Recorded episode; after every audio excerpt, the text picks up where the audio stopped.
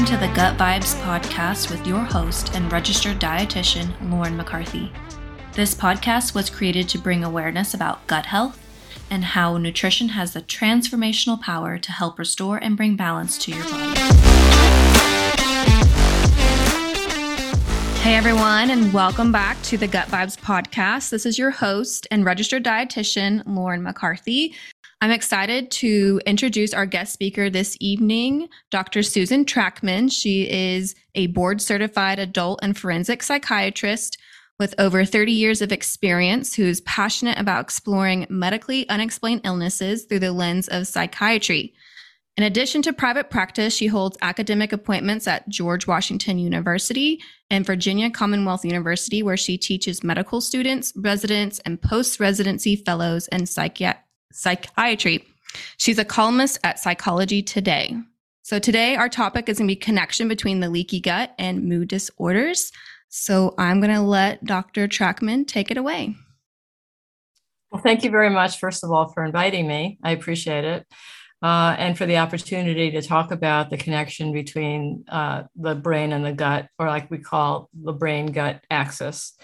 So, it's an interesting uh, phenomenon of how this tech took place before you were even a little fetus.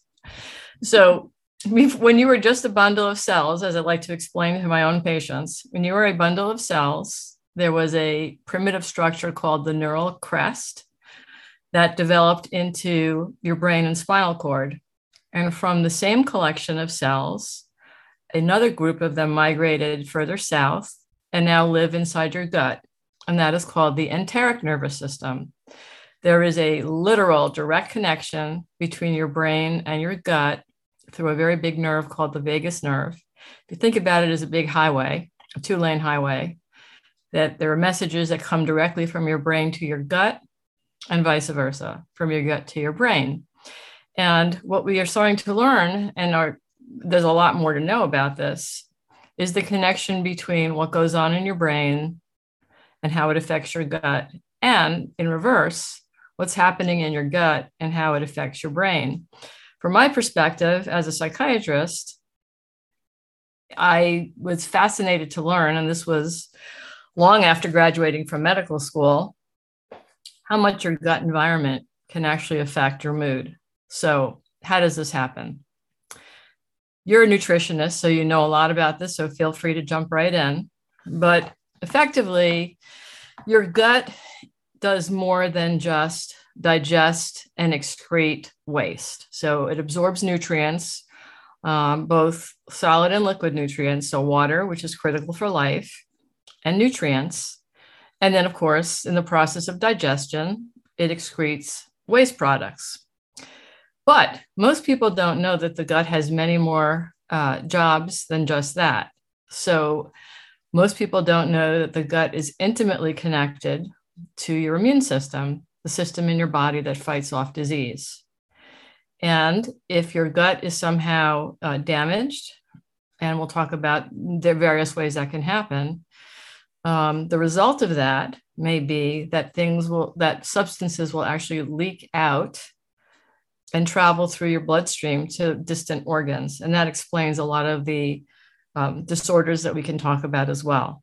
So, if you think about your gut as uh, a system, a long, long series of connected tubes, so to speak, from your mouth to your anus, lining the long tubes are a series of cells um, that make up what we call the, uh, the, the membrane, the gut membrane. And if you think of it as, let's say, bricks on a wall, and the mortar between the bricks kind of holds the bricks together. Well, much in the same way, in your gut, you have tight connections more often than not in your gut. And uh, however, it's not totally impermeable because you have to be able to absorb water and nutrients. If your connections become loose, think about the brick wall is getting a little bit the space between the bricks is getting a little bit looser, then you have more of what we call a permeable membrane. The danger to that is if it's too permeable, substances from your bloodstream can basically enter And in reverse, substances from your gut can actually leak out into the bloodstream and travel to distant organs. There comes the term, quote, leaky gut. And I say quote because it's not completely accepted in the medical community as a diagnosis. It's a hypothetical term um, that I think has a lot of value. And knowing that there is a direct connection between your gut and your brain, you can see that if substances escape from the gut and into the bloodstream and then travel to your brain, they very likely could have an impact on all of brain functions. Like what? Like, I was about to ask, like, do you see with your patients common signs and symptoms that are linked to those mood disorders from like a leaky gut? Well, I can't say that they're directly and solely from a leaky gut, but certainly people who have digestive disorders have an increased risk of mood and anxiety disorders. So, yes, there is an increased risk of people with uh, gastrointestinal disorders, whether they're autoimmune disorders um, or uh, uh, allergic type. Uh, you know, uh, celiac disease is an autoimmune disorder. Gluten insensitivity is not an autoimmune disorder, but it is a disorder that can potentially impact your mood and we can talk about how that happens. Um, so, yes. And think about it if someone has a chronic illness that impacts their gut, it can definitely put them at risk for any kind of mood disorder because chronic illness is a risk factor for mood disorders. Now, the reverse is true as well. So, let's assume for the moment that I like to give this example. You're walking into a classroom and you're going to take a test. And although you may be prepared for the test, there's a potential for you to get kind of butterflies in your gut. Some people actually have to run to the bathroom before a test. Sometimes they have to leave the test and go to the bathroom. So there's a connection between stress and uh, things that impact your gut. So, for example, if you're anxious, you may be suffering from diarrhea. The reverse is true. If you're anxious, you may be suffering from constipation or bloating or uh, or heartburn. For example, there is a connection between gastric reflux and stress. So yes, there's a lot of these factors that are intimately you know connected. But the term butterflies in your stomach is a true thing, meaning if you feel anxious in your brain, it's going to cause lots of different changes in neurotransmitters, which are brain chemicals and other kind of um, neurochemicals that affect the gut. Um, and essentially, what it will do is it will move in, in a situation of stress. Uh, there's a substance called cortisol that is secreted from your adrenal glands, and that has lots of impacts throughout the body. Um, one of which is to put you in the mode for for escaping from danger. I mean, from from caveman times, uh, we are built so that if we believe we are faced with danger, and notice when I say if we believe, so if you perceive that you are in a dangerous situation, your body will likely react as if you're being chased by a man eating tiger. It doesn't know the difference. So, as the release of cortisol takes place, what the body does is it prepares itself for flight. So, it's going to draw blood away from the digestive tract towards the extremities so that you can run away. And that sensation is what explains butterflies in your stomach. It's a decrease in blood flow to your gut that is actually what happens when you feel that those flutterings in your gut. Does that make sense? It does. Yes. I know you mentioned like the vagus nerve and with that enteric nervous system. I mm-hmm. personally mm-hmm. battle with POTS, so postural orthostatic tachycardia syndrome, mm-hmm. which leads a lot to um, like stress responses, mood disorders. I used to have kind of not like erratic, but very um, short fuses, I guess. I get mm-hmm. really irritable very irritable. quickly. Yeah. And um, just my emotions, I would just either start crying or just like experience really, really high highs and really, really low lows, mm-hmm. kind of linked to that vagus nerve. Th- right. Um, with like the GI conditions, I mean, that's more of like a heart communication. But I mean, that affects that too. Um, mm-hmm. But on the GI side, do you find like a mode of treatment that helps like improve mood?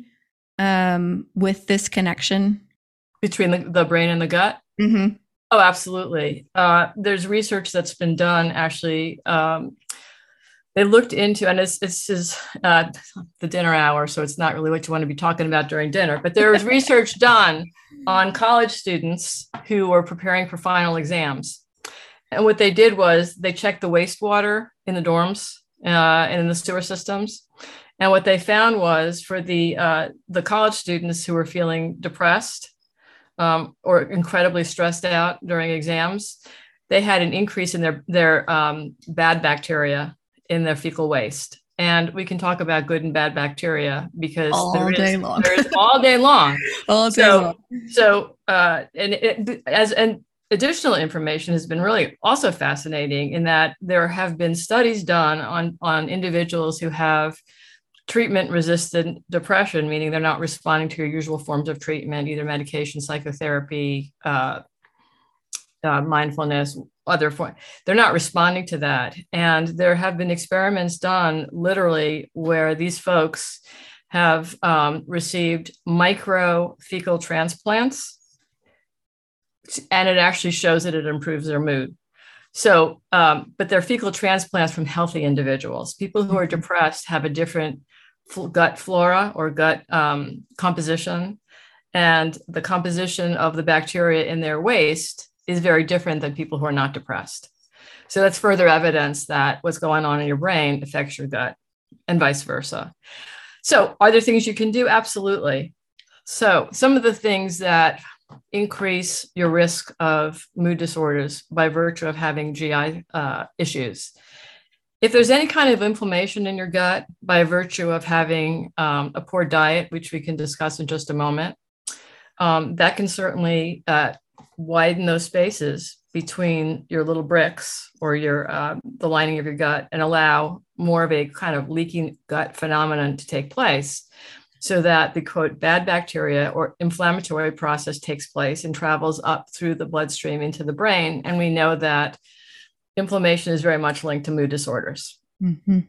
So, what can you do? Well, just to talk for a moment about the gut environment, there's good guys and bad guys.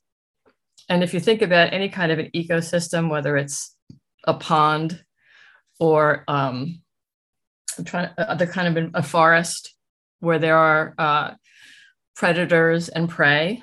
So there's good guys and there's bad guys, but they need each other in order to survive. The same thing takes place in your gut. There's good bacteria and bad bacteria. So what you really want to do is maintain a healthy balance of good and bad, or if anything, have a good outweigh the bad. Mhm. So, what can cause a decrease in your good bacteria? Lots of things. One, and most commonly, antibiotics. So, if you should take an antibiotic for an infection, which many times is necessary, Very common. it will knock out a lot of the good bacteria in your gut. And as a result of that, several things can happen. Some women develop, uh, you know, vaginal yeast infections.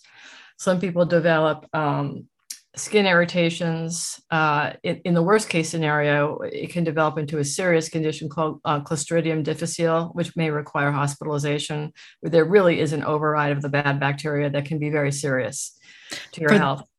For those who don't know what C. diff is, so C. diff is the short term for that. C. diff is even one with um, here at the hospital. They are our contact precautions. So you are fully gowned when you go into a C. diff room Because it can lead to very rapid diarrhea. Um, it's not a fun Oh, it can be life threatening if it's not Yeah. treated.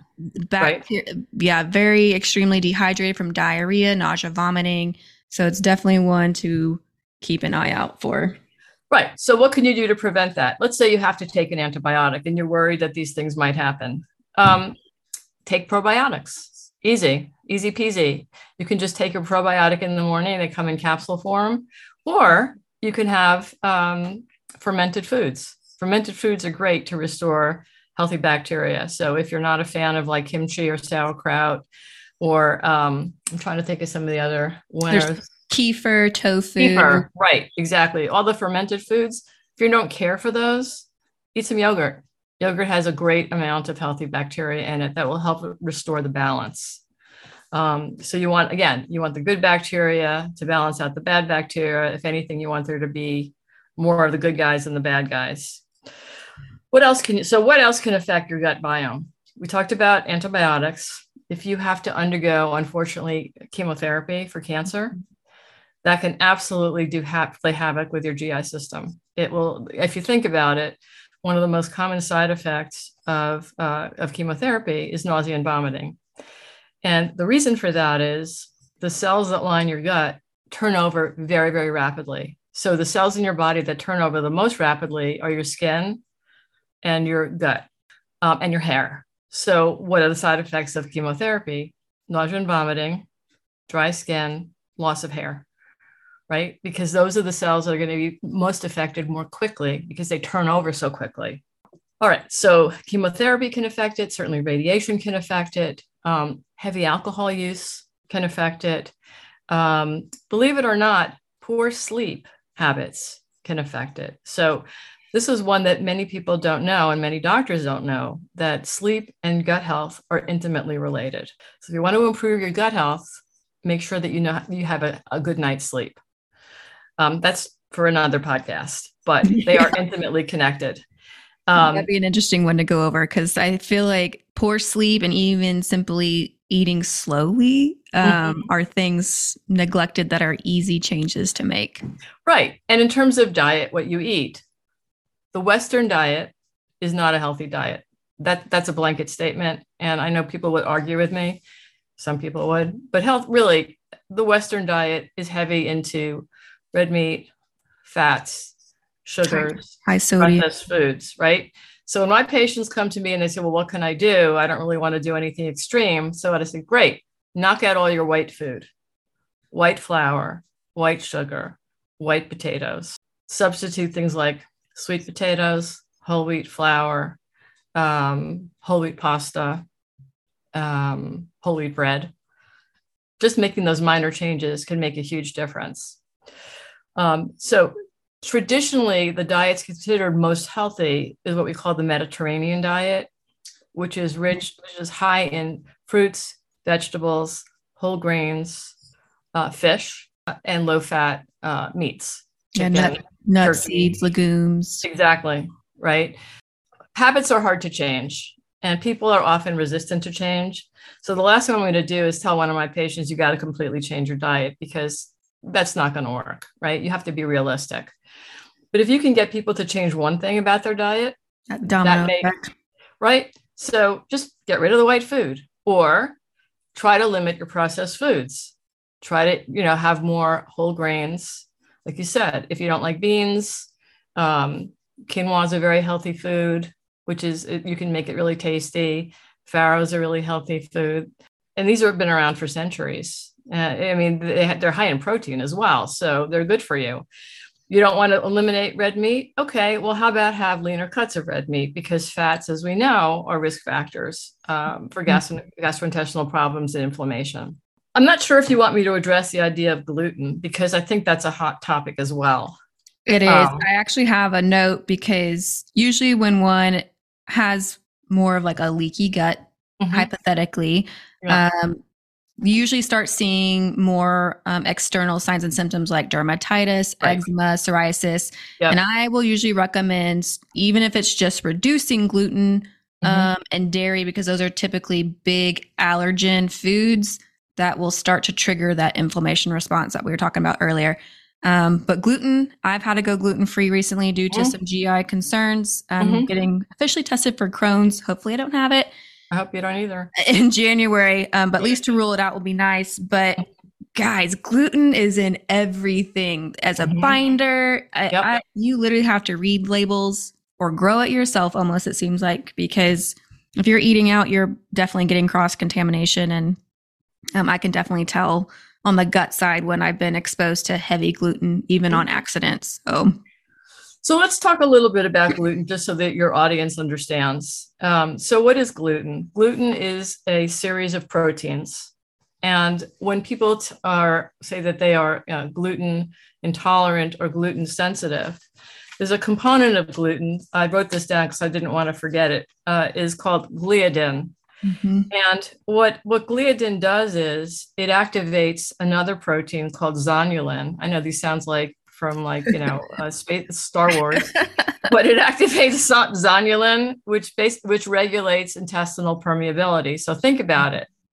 For people who are gluten sensitive or gluten intolerant, when they eat it, what's happening is they're essentially creating a form of a leaky gut, right? Because in their bodies, their bodies see gluten as an invader. And what the body does when it sees an invader is it attacks and it causes inflammation. And inflammation widens the spaces between the tight junctions in your gut. So think again, the bricks are expanding a little bit. So the bad stuff can get out. Now, there is a difference because some people say, well, is, is celiac disease the same thing as gluten uh, sensitivity or gluten intolerance? No. No. No. Celiac disease is what we call an autoimmune disorder. And in order to diagnose it, your doctor will have to do various kinds of tests, including uh, blood tests looking for a specific um, gene. And without getting into too much detail, um, they're HLA genes. So HLA genes are uh, associated with many autoimmune disorders. But if you don't have that particular HLA gene, you may have gluten sensitivity, but you don't have celiac disease. They're hmm. different mm-hmm. Because celiac disease also impacts um, other organs. So it's not limited to just your gut, right? There, as you said, there's uh, dermatologic or skin uh, disorders connected with it. There are um, uh, autoimmune disorders, other autoimmune disorders that are connected with it. There are um, arthritis, which is also an autoimmune, some different kinds of arthritis are associated with it. Um, and uh, it's also associated with mood disorders. Now, the question really is do you develop depression because you have this gastrointestinal problem and you have to eliminate all these kinds of foods? Is it that? Or is it the fact that if you have celiac disease and you eat gluten, you're creating an inflammatory process in your body. And that's what's causing the mood disorder. Mm-hmm. We don't know. It's probably a combination of both, if I had a guess. So, you know, once again, you see the connection between the brain and the gut and how what's going on in one will certainly affect, you know, the other. The one thing that I didn't talk about when I was saying, you know, what can also cause damage to your gut flora, stress is a big one. And, you know, we live in modern day America. I don't care what your politics are. There's a lot of stress in this country right now. I mean, literally, you cannot turn on the news without there being some type of, uh, you know, horror story of something's someone's getting shot or, uh, you know, someone's, uh, you know, attacking um, attacking the Capitol or you know, we've got a pandemic called COVID. I mean, it's just, or we're having you know high inflation and the stock market's dropping. I mean, it's a lot of stress in this country right now, and people who perceive and um, experience stress in different ways definitely have an impact on their gut flora. So for them, it's really important to a find ways to decrease their stress, but also two to do whatever they can to maintain a healthy gut environment because you do what you can in terms of preventative medicine. We can't we can't stop the stress around us. We can change and learn how to change how we experience respond. it. Huh? Mm-hmm. And how respond to it. Right, experience it differently. Um, and uh, or we can and or I would say both do things that build up uh, the healthy bacteria in your gut um, as a way of essentially um, you know building up your immune system because it is an important part of your immune system. The interesting thing as well from a psychiatric standpoint is one class of medicines that we prescribe for people uh, who have depression uh, are called the serotonin reuptake inhibitors. And people have heard about these you know zoloft prozac lexapro. They've been around you know for 20 years now and they work by attaching to receptors in the brain that are called serotonin receptors what many people don't know is there are more serotonin receptors in your gut than in your brain. Um, so I first learned about this, you know, years ago. It was probably 20 years ago when I read an article that was published, uh, came out of Johns Hopkins called "Is Your Stomach Depressed?" And I was like, hmm, that's interesting. So I started reading about it, and uh, that's where I learned that there are more serotonin receptors in your gut than in your brain. So if, if you treat whatever's going on in your brain, potentially you can impact what's going on in your gut. I have a huge population of patients referred to me by gastroenterologists who have, quote, irritable bowel. Now, I put it in quotes because I don't think everybody has irritable bowel syndrome. Basically, it's a waste, bas- waste basket term for when they can't really find anything. And it just is an alternating episodes of uh, diarrhea, constipation, diarrhea, constipation, uh, it, bloating, uh, gassiness, discomfort. And the GI docs do what they can to treat it. And many times they're like, you should probably see a psychiatrist. If I tell you that most of these individuals have untreated anxiety disorders, and if you treat the underlying anxiety disorder, the irritable bowel goes away. Now, the same thing would not be true for Crohn's because Crohn's is an autoimmune disorder. Mm-hmm. there are physical changes uh, in the large intestine for people who have Crohn's, they have ulcers. However, you can reduce the seriousness of that disorder and you can sort of mitigate the discomfort and the damage by modifying whatever's going on in the brain, whether it's anxiety, whether it's depression, whether it's both. Have you seen, um, that's the best way to put this, once people have started getting control of their gut and the inflammation response and mm-hmm. eating better, mm-hmm. um, how quickly have you seen people's moods disorders kind of turn around? Within a month. Oh, wow. Yeah. Yeah. I've seen people get better within a month. You know, I have a lot of patients, as many doctors do in their practice, who are uh, overweight and are not happy about it. And they're also not exercising because they're overweight and they don't have the energy to do it. And we know that exercise is critical in uh, improving mood. So while we're waiting for antidepressants to work, people say, well, what else can I do while I'm waiting? Oh, there's lots of things you can do. You can exercise, you can eat better, you can stop drinking alcohol or as much as you are, you increase your water, you know, your fluid intakes, mm-hmm. and you mm-hmm. sleep well. So, you know, but um,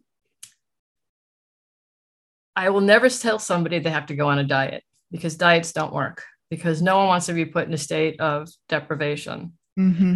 Um, but what I might suggest is okay, let's just make one change. As I said earlier, let's just try to knock out this aspect of your diet. Try to exercise 20 minutes a day, at least three times a week. Let's do something that we can about your sleep. And let's increase your water, your fluid, you know, water intake. When I say fluid, I don't want people drinking like diet cokes right. you know, because that's bad. That's another one. I mean, you know, the the artificial sweeteners are, are horrible for your gut. Horrible. Sugar free, calorie free fluids. Yeah, yeah, they're, they're horrible.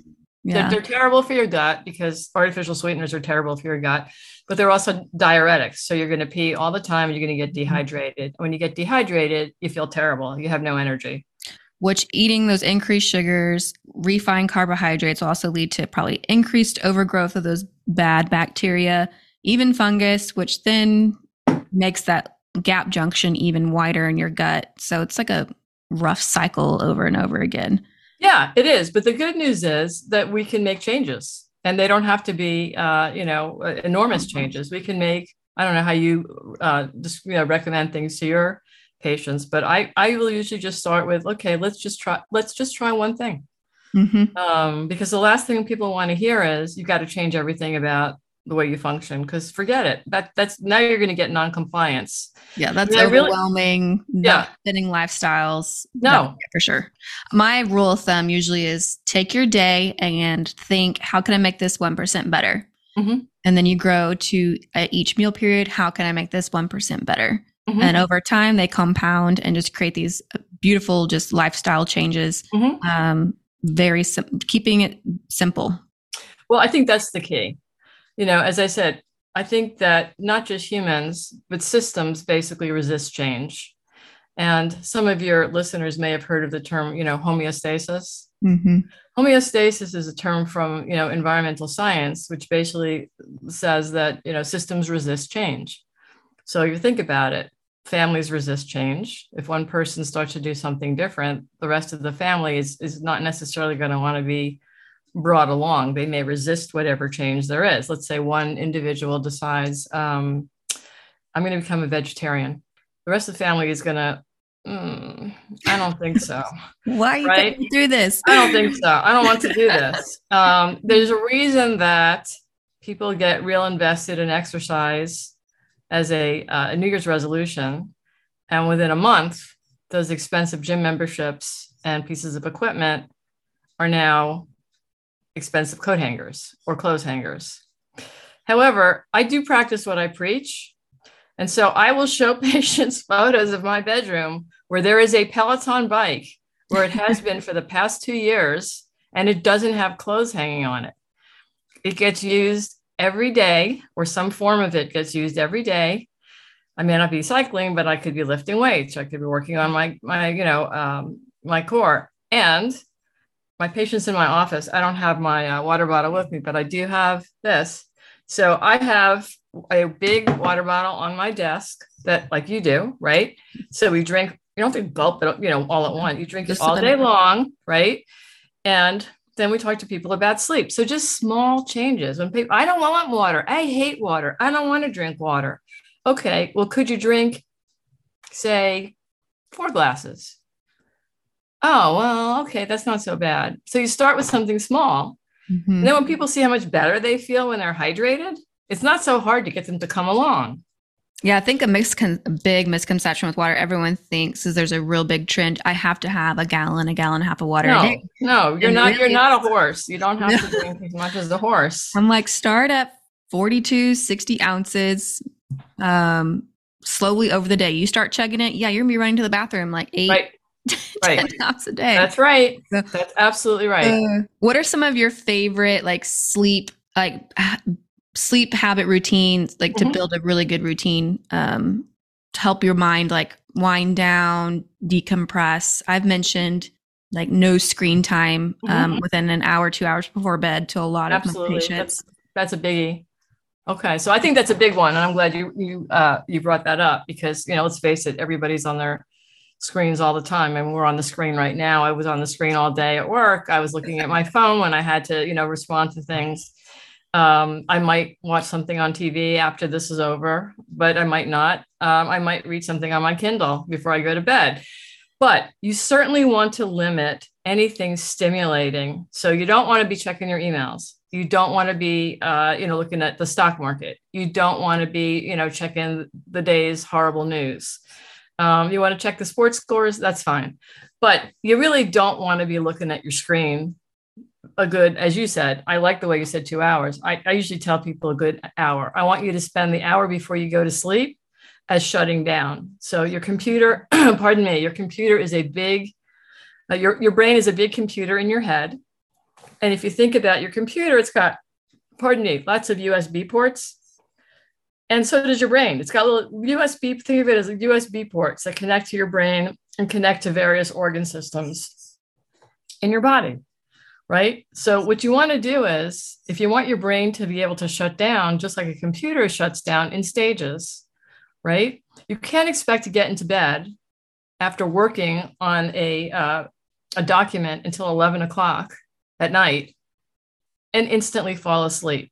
There are folks like that, they are few and far between. But ideally, you want to spend the hour before you go to sleep shutting yourself down in stages. So, what are some things you can do? One is to keep a regular sleep and wake time. This is a tough one for lots of people, particularly for those who work at home where they don't have to be checking in at a certain mm-hmm. time. Mm-hmm. So, hey, I don't have to roll into my office until like noon and I'm in my pajamas and, and nobody cares. And I can stay up until two or three in the morning and watch Netflix. Yeah, you could, but that's not the way we're, we're designed. Human beings are not designed to do that. Um, maybe when you're a college student for a couple of years, you do that because that's the way teenage brains work. But as adults, those of us who work, set a regular sleep and wake time limit your screen time, knock it out completely for the hour before you go to bed. Do not keep your phone on next to your bed. Put it on off, put it on do not disturb.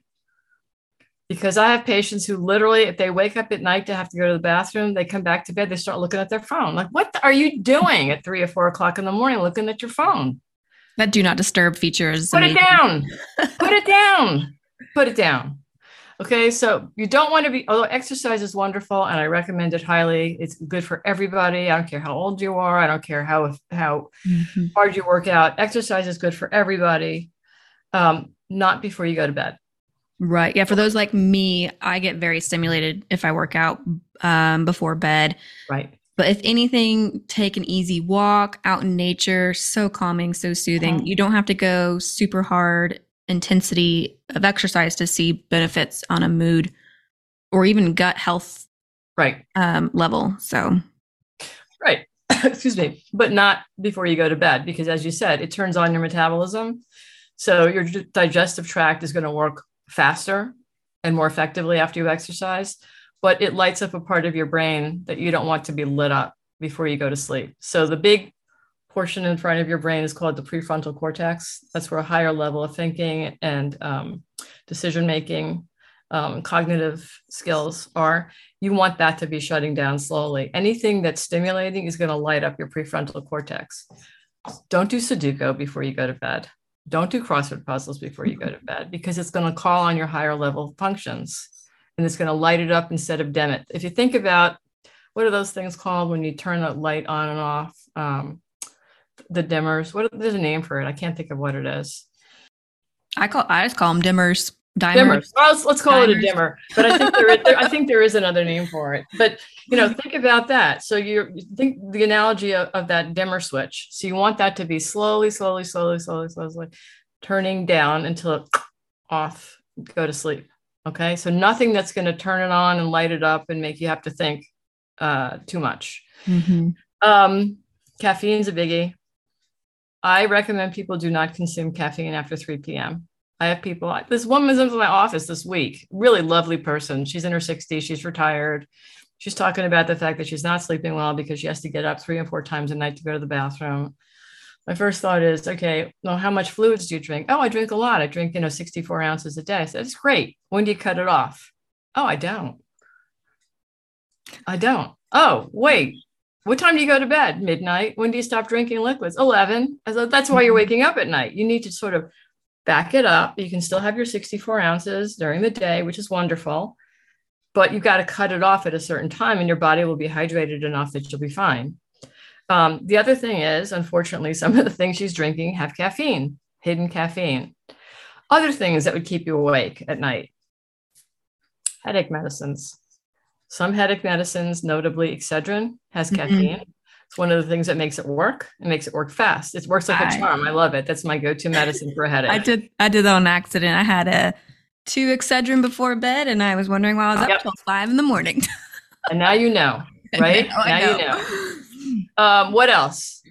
I don't know about where you are, but up here where I am outside of DC, allergy season is horrible. So mm-hmm. people are taking allergy medicine all the time. Zyrtec, Allegra.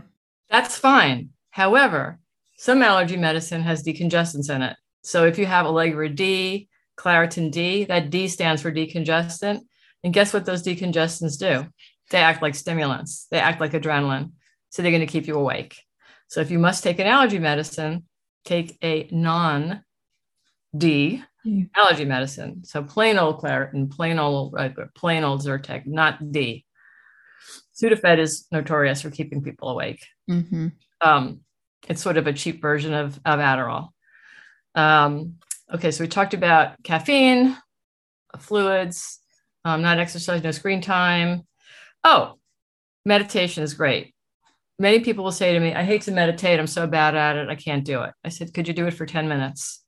Oh, yeah, I can do it for 10 minutes. There's a great free app called Headspace that you can download to your phone. You can plug it in 10 minutes before you go to bed or 20 minutes before you go to bed. You listen to it for 10 minutes. Uh, it is very soothing. The gentleman who is the uh, the voice of that particular um, app, his name is Andy. He's a former monk. He has a very soothing British accent, and he's very forgiving. I mean, he'll talk you through it and go, "Okay, well, your mind is drifting now. That's fine. We expect it. eventually, it will come back." And when it does, you know, just think about this, and you're going to find that you're drifting off again. Then if you do that, that's fine. You know, it's it's. I use it myself. It, I think it's really uh, marvelous. Some people use a different one called Calm, C A L M. I've heard of um, Calm. I've never tried an app for meditation. I try to just set like a routine. Mm-hmm. Sure, I'm turning things off. I'll read, but maybe I need mm-hmm. to be mm-hmm. careful on what I'm reading. Right. Um, even just like having like a steam uh, like a what's it called essential oil like dehumidifier rolling oh great so. that's great some people think and i think it's probably true uh, there is an old wives tale that says you know warm milk will make you sleep well it's not the milk it's the calcium so many people tell me that if they take i think it's i forget the dose it might be like a 500 milligram magnesium calcium pill um, they, they sleep better and it's good for you uh, you have to just make sure you don't take too much magnesium because that can act as a laxative. Yep. Right? It's great uh, if you need it for constipation, but not when you're That's trying why to milk sleep. of, mag- milk of magnesia has been around forever. Um, so I think I've kind of hit the main ones, right? So yeah. schedule, caffeine, no exercise, no screen time, uh, limit your fluid intake, meditate. And if you're going to exercise, exercise earlier in the day. Mm-hmm. That'll actually improve uh, the quality of your sleep. Oh, and if you do need to take medication to help you sleep, I think melatonin is fine. Um, some people, including myself, cannot take melatonin because it actually has a um, paradoxical effect. It's, stimu- it's stimulating for me. I learned that the hard way when I was an intern and trying to get some sleep when I was on call. Mm-hmm. Not it's, working. It doesn't work. Um, one other thing you probably also want to avoid at bedtime. I know many people take B complex vitamins. Believe it or not, B6 pyridoxine is stimulating. Some the other thing I will recommend to folks, honestly, and it works for many people, are uh, is CBD. Uh, now this does not have THC in it. This does not have a psychoactive component. Uh, cannabinoids um, are have been around forever, and they don't have the active um, ingredient of you know marijuana that makes you kind of buzzed. It just has a very calming effect. There is, I think, very legitimate company called Charlotte's Web, just like the children's book, mm-hmm. that has a website and you can choose from it. I mean, some of them are just for calm, some of them are for sleep. Um, they come in different flavors. Some are gummies. Um, I don't think the oil works particularly well because it, it's not absorbed um, uh, evenly. But you know, many people do fine with you know, a CBD gummy um, before bed. Like I said, melatonin's fine. Um, there is a uh, a substance you can buy over the counter. It's called valerian. It's a root, valerian root. It's great. It's, it's, chemically related to Valium, but it's not Valium. Um, and it's not addictive, but many people do well with that. Um, there are other ones. I mean, I'm not astute in uh, um, herbal preps. You might know that more than I do, but that wasn't part of my curriculum when I was in medical school. But things like, you know, rose hips and. Um, yeah, that'd be a great follow up podcast for me too. Yeah primrose i believe also. I mean there's there's a number of them that you know i can't quote you statistics or i can't quote you literature on it because it's not my it's not my thing. I mean you know, i could look it up. Um, so there are some natural ways. If you are if you do need to take a sleep medication you know temporarily i try to avoid the hypnotics in my patients. So a hypnotic doesn't hypnotize you. A hypnotic just not makes you it knocks you out so people have heard about things like, you know, Ambien, Lunesta, Sonata. They'll knock you out. They don't actually improve the quality of your sleep. The so medicine like the level, like getting into that REM sleep.